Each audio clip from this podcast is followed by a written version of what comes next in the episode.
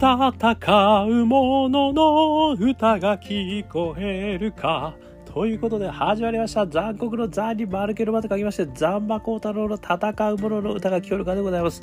この番組はイノベーションを起こしたい人、チャレンジをしていきたい人、新しい付加価値を作りたい人、そんな人たちのために送る番組でございます。私、株式会社イノプロビゼーションの代表させていただいたり、株式会社 NTT データのオープンイノベーションエヴァンジェリストをさせていただいたりしております。さてさて、えー、本日はですね、えー、2022年5月25日になっております、えー、今日のテーマはですね、えー、ビジネスをね、え、作るときに、え、もしくはですね、え、新しい何かね、始めるときにヒラリ、ヒアリング、ね、ヒラリングじゃないですね。ヒアリングやりますね、皆さんね。まあ特にね、お客様ヒアリング大事だよ。ね、現場100回とかね、私もよく言ってるところでございますけども、このお客様ヒアリングがね、なかなかうまくいかないんすよっていうね、お話もよく伺いますね。何がうまくいかないのか、なかなか聞きたいことが聞けない。ね。お客様の本音が引き出すことができない。ね。やっぱり聞いたんだけどなんかわからなかったやっぱりねもう二度と聞けなくなってしまいましたみたいなね こういう声をですね、まあいろいろ聞くわけでございますね。で、やっぱりこうね、貴重な機会なんですよ、やっぱお客様ヒアリングはね。まあ現場100回なんでね、本当は何回も行けばいいんですけども、まあそんな関係のね、あの強い方ばっかりでもないということでですね、一発必中、このヒアリングに全てをかけるみたいなね、ヒアリングもあるわけですよね。まあそんな時に、どんなこうややり方があるのか、みたいなところですね、あのちょっとね、まあこれも私全然うまいわけではございません。ね、私のやり方が、これがあの成功事例ということでもございません。で、私がただこんな感じでやったらなんとなくいいこと聞けたかもしれないと思ってるやり方3つであのご紹介させていただきたいというふうに思っております。では1つ目仮説検証の罠ね、ちょっとかっこいい言い方しちゃいましたけど仮説検証の罠ね一遍目これなんですかね何でしょうあのやっぱりねお客様に行く時にね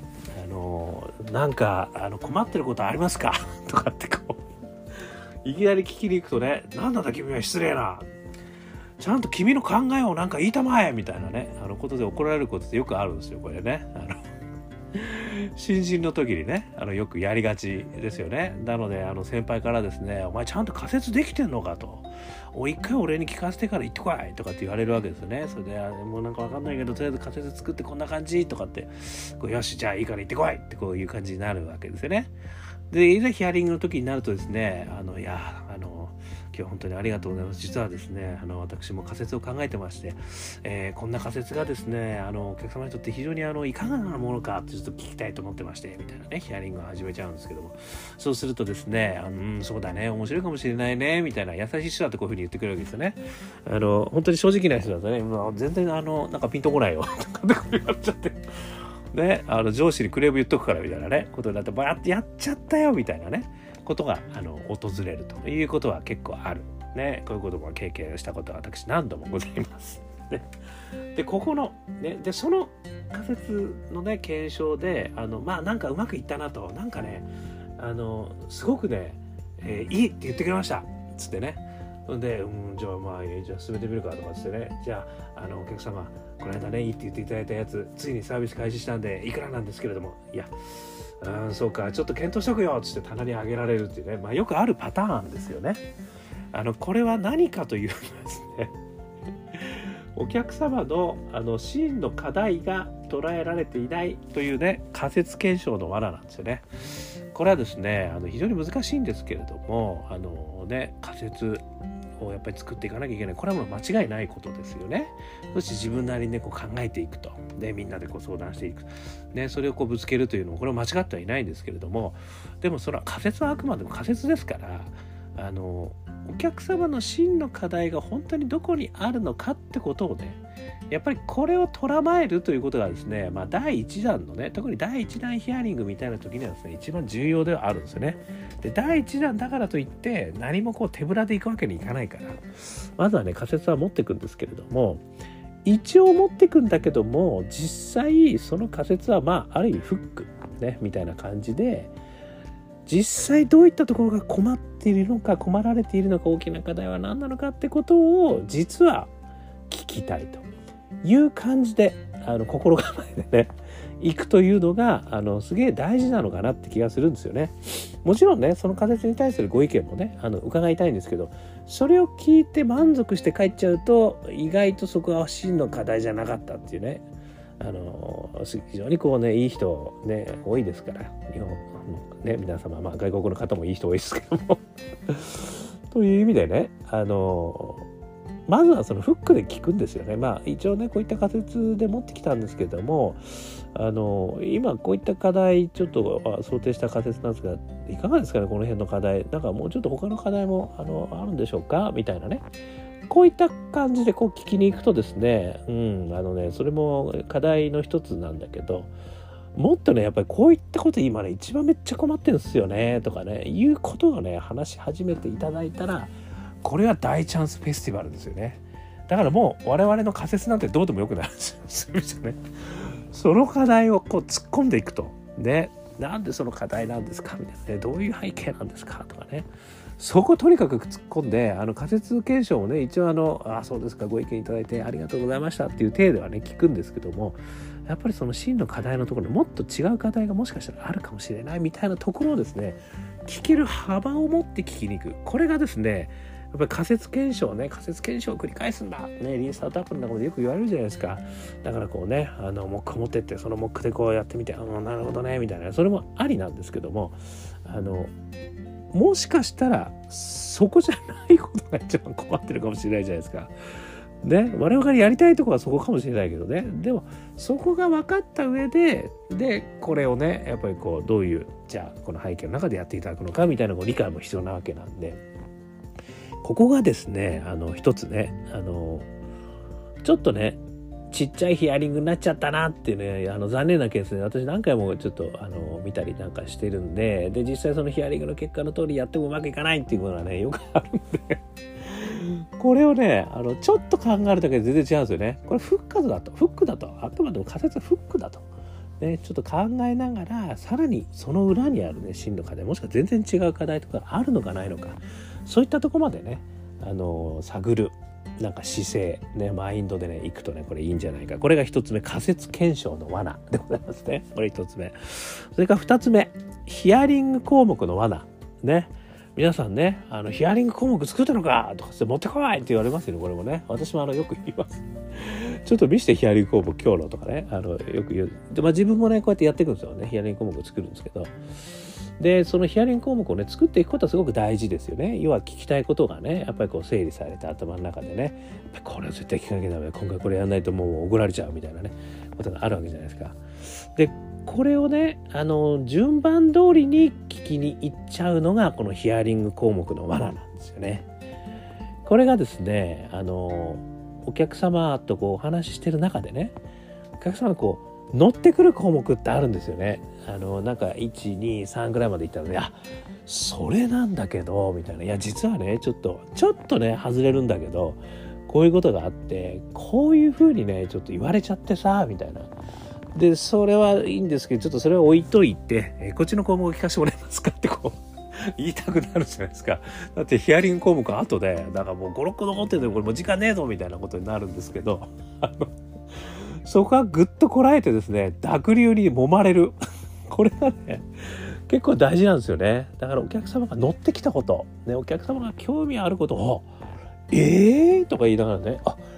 マジからですか？みたいなね、そういうことになるんですね。それに乗っかっていく。で、そうするとね、あの全然知らないこと、ね、本当のあの課題、そしてお客様がすごくなんか興味を持ってることがね、どんどん聞いていけるんですよね。でそれにやっぱりこう乗っていくことがすごい大事。これですねあのファシリテーションとかね対談とかでねやるとき俺私すごくあの思うんですけどやっぱりお客お客様対談相手ですよねお客様とかね。そういった方がねこう乗ってくることあるんですよね。あそうなんですよ。でそれがですねとかつってね。なんか好きなこと言いたいことがねそこにこう結構隠れてることがねなんかこう感じるじゃないですか。言い方とかね。目の色とか見てるとね。でそういうのをねやっぱりこう汲み取っていくと。でそこ乗っかっていくと。いうことによってねすごく面白いヒアリングになったりするんですよ。今回も思いもよらないちょっとこと聞けちゃったねみたいなことなんですよ。対談の中でもね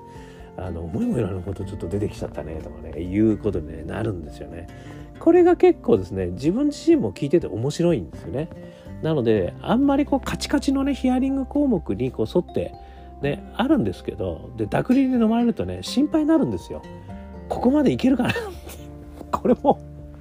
流されたら俺どこ行くか分かんないってねすごい心配になるんですよ。でパニックになる。ねいいんですパニックになりましょう。ね乗っかっていきましょう。乗っかっていきながらも紙ありますからね。だからなんとかそこからですね、そこのこう話してる中の言葉尻から、ということだと、例えばこういうことってあれですか、一方でこういうことってやっぱりあのこうこうなんですか？とかね、やっぱりそこね、頭の片隅に入れながら濁流に揉まれるっていうね、ここは結構ね、あのいけます、でも、これできます。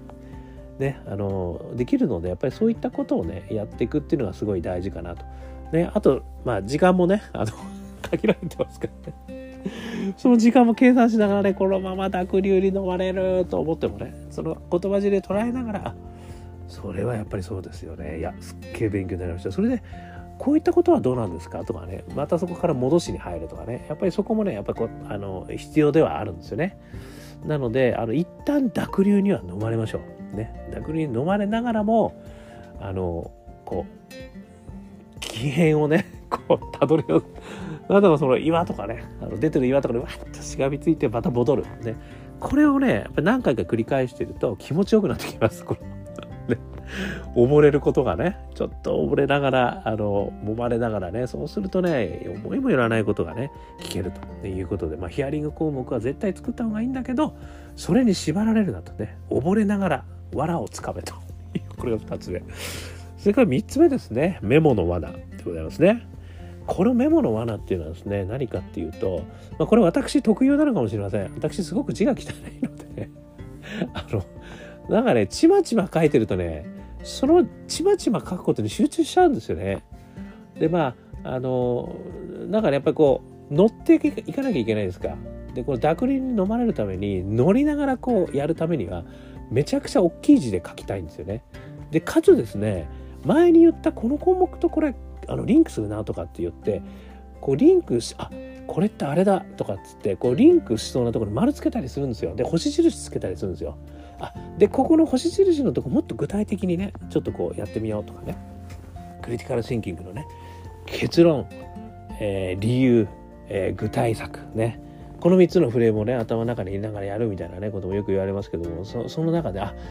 これ結論出たからこれって何でなのかってちょっと聞こうとかっつってねこの前の項目に戻って星印つけてこれなんでとかって書くんですよね。でそれがこの具体策につながってたらこの具体策こことかって矢印矢印にこうバッてこうつなげたいんですよ。でそのためにはねちっちゃいノートじゃダメなんですよ。ね。もしくは紙のノートでも限界があるんですよ。めくるじゃないですか。めくったらねこれ関連付けられないですよね。なので私は iPad 使ってます。ね。でこれ iPad でねこれ筆記で書くわけですよ。ね、そうするとね結構関連付けられるんで、ね、絵でねこうバーってこう書けるんですよね。あこれってこういうこと言ってるこういうこと言ってるここだここと結びついたとかねこうぐるぐるぐるとかねできるんであの無限無限ペーパーである iPad をね私はおすすめしたいんですよね。あの昔はですねトレーシングペーパーのねあのコンサルの時はねあのこうめくる紙あるじゃないですか。こう一枚一枚剥がせてね。でその剥がしながらこことここと関連してるとかってねやったんですけどまあそれもねいいんですけどやっぱり私の場合は iPad これ使うとですね無限に広がるんででそれをこう関連づけてねこうもう絵もねすぐ描いてでずいぶん昔見た最初の項目とこれ最後のやつこれ結びついちゃった。これすっげえ面白いからちょっとこれに関連すること聞こうとかねできるんですよね。これがねあの私は結構ねあのなんか自分の頭の中で構成しながらやれるしあのこう関連づけてねあの新しい視点も自分の中で生むことができるのですごくあの私としてはいいなって感じですね。まあいろいろね皆さんやり方あると思うんですけどこのメモの罠ね このメモの取り方もねこれ結構ねやっぱりこうメモばっかり集中しててもいけないしこう聞きながら書かなきゃいけないじゃないですか。この聞きながら書きながら考えるっていうねこれをこうですねやっぱりこうあのそれをこう乗りながら濁流に波 真ん中考えていくねあいうことなんでね。できるだけねなんかその自由度の高いねあのメモがあったらいいんじゃないでしょうか。ででやっぱりほらそうすると残るしね後でね。だからもう議事録なんてねそんなのわざわざこう清書しなくても全然それ残ってるから。でなんか後でね共有化したいというかそこからこうピックアップして、えー、すぐできるじゃないですか。でそれがやっぱ無限に残ってるっていうのがめちゃくちゃいいですよね。で検索してねキーワードだけ入れとけば検索してピュッと出てくる。ね。いい時代になりましたね。ということでねちょっと私が、あのー、やってるお客様ヒアリングのね、え、やり方。これがね全然ベストプラクティスじゃないですかね皆さん。ぜひ教えてくださいいいやり方。ね私はこうやってやってますっていう話だけです。一つ目。かっこいい言い方しちゃいましたけど仮説検証のはね。自分の仮説に縛られるな、ね、それがもうフックしかない。フックでしかないっていうのね。そこから広げていこうぜっていう。2つ目はヒアリング項目のね。順番にヒアリング項目通りこういうふうに言ってもつまんない。ね痛めなっちゃうよねお客様がこう行くことに乗っかっていこうっていうねこれが2つ目。でも全部乗っかっちゃったらダメなんでね。そこを戻り口を見つけながら行こうっていうね。で3つ目はメモの輪なんですね。えー、ということでこうねあのいろいろこう無限紙をね無限ペーパーを使うとすごく関連性とか分かるよ。ね。ということで仮説検証の罠ヒアリング項目の罠メモの罠。ね。ということをお話しさせていただきました。ということで皆さんからねもっとこういう言い方やり方あるよねこういうことに気をつけてとかねそういったあのコメントとかいただけると嬉しいです。ということでアンカー .fm 毎日配信してますね。よかったらあの聞いてみてください。ね。毎日配信されますよ。それからねえー SNS、Facebook とかね、LinkedIn とか、えー、Twitter もやってます。で、Instagram もやってます。ね、そこでも発信してますから、よかったら、えー、シェア、いいね、ね、登録、コメント、ね、コメントいただけると嬉しいな、ということでございます。そして、えー、元気がない時には、我がアカペラグループ、香港ラッキーズの中年ワンダーランド、中年不思議国と、ウェブを検索していただくとですね、YouTube ですとか Apple、えー、ミュージックですとか LINE ミュージックですとかいろんなところでストリーミングされてますね。えー、ぜひとも聞いて元気を出してください。ね、そして最後に一人からでも、えー、イノベーションできるぜということですね、書いた本があります。オープンイノベーション21の秘密。ね、私が、ザンマコウタロさんが、あ、あの、魂を込めて書いておりますね。よかったら、ね、見てみてください。で、いろんな電子書籍とかね、えー、原本もあると思いますので、全然見てみてください。ということで、今日も聞いていただきましてどうもありがとうございました。それでは皆様、頑張りましょう。また明日